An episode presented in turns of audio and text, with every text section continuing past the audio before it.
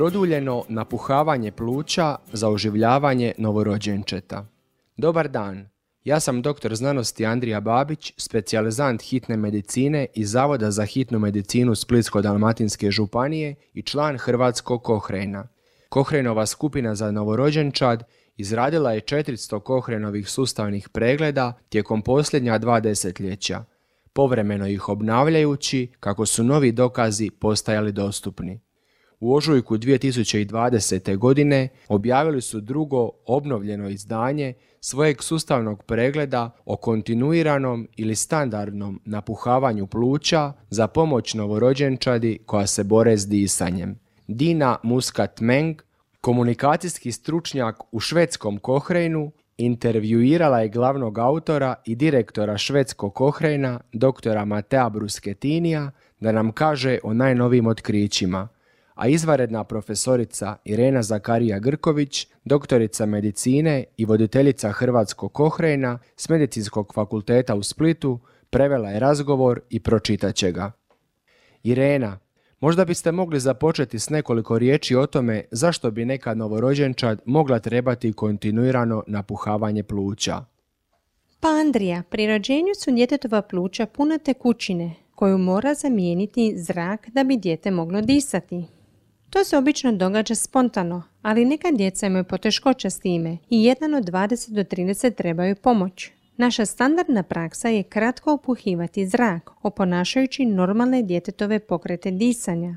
Ali kontinuirano upuhivanje koje traje više od 5 sekundi predloženo je kao način da se pluća brže prošire i omoguće bržu izmjenu kisika i uličnog dioksida.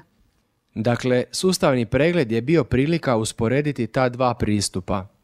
Da, važno je znati ima li te metode slične ili različite učinke na djetetovo disanje i stopu preživljavanja, pa smo tražili dokaze o prednostima i nedostacima kontinuiranog upuhivanja pluća u usporedbi sa standardnim upuhivanjem, to jest do jedne sekunde. Što ste pronašli? Pronašli smo 10 studija koje su uključivale gotovo 1500 djece koji su rođene prije termina, to je od 23. do 36. tjedna. U svakoj studiji kontinuirano upuhivanje trajalo između 15 i 20 sekundi, pred tlaku između 20 i 30 cm vode. U većini studija davali su jednu ili više dodatnih kontinuiranih udisa ukoliko dijete nije dobro reagiralo. Bilo je jedno istraživanje s devet novorođenčadi koje smo analizirali odvojeno jer je kombiniralo korištenje kontinuiranog ili standardnog napuhavanja s kompresijama prsnog koša, dodatnom intervencijom koja bi mogla pomoći novorođenoj djeci da počnu normalno disati. I što nam studije govore o različitim vrstama napuhavanja pluća?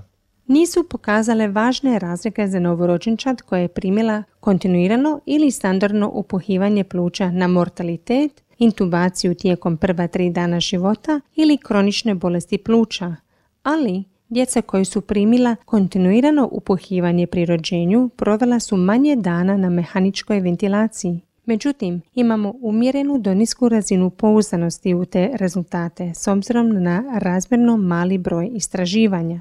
Također je u tijeku nekoliko istraživanja koje bi nam, kada budu gotova, mogla pomoći da utvrdimo je li kontinuirano upuhivanje korisno ili štetno.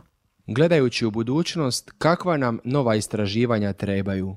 Potrebna su nam istraživanja koje detaljnije nadziru postupak upuhivanja, na primjer mjerenjem volumena pluća i prisutnosti apne prije ili tijekom kontinuiranog upuhivanja. Također će biti važno za buduća randomizirana istraživanja uključiti dojenčad s većim rizikom od morbiditeta i smrtnosti, predstaviti podatke za različite dobne skupine i izmjeriti dugoročne neurorazvojne ishode.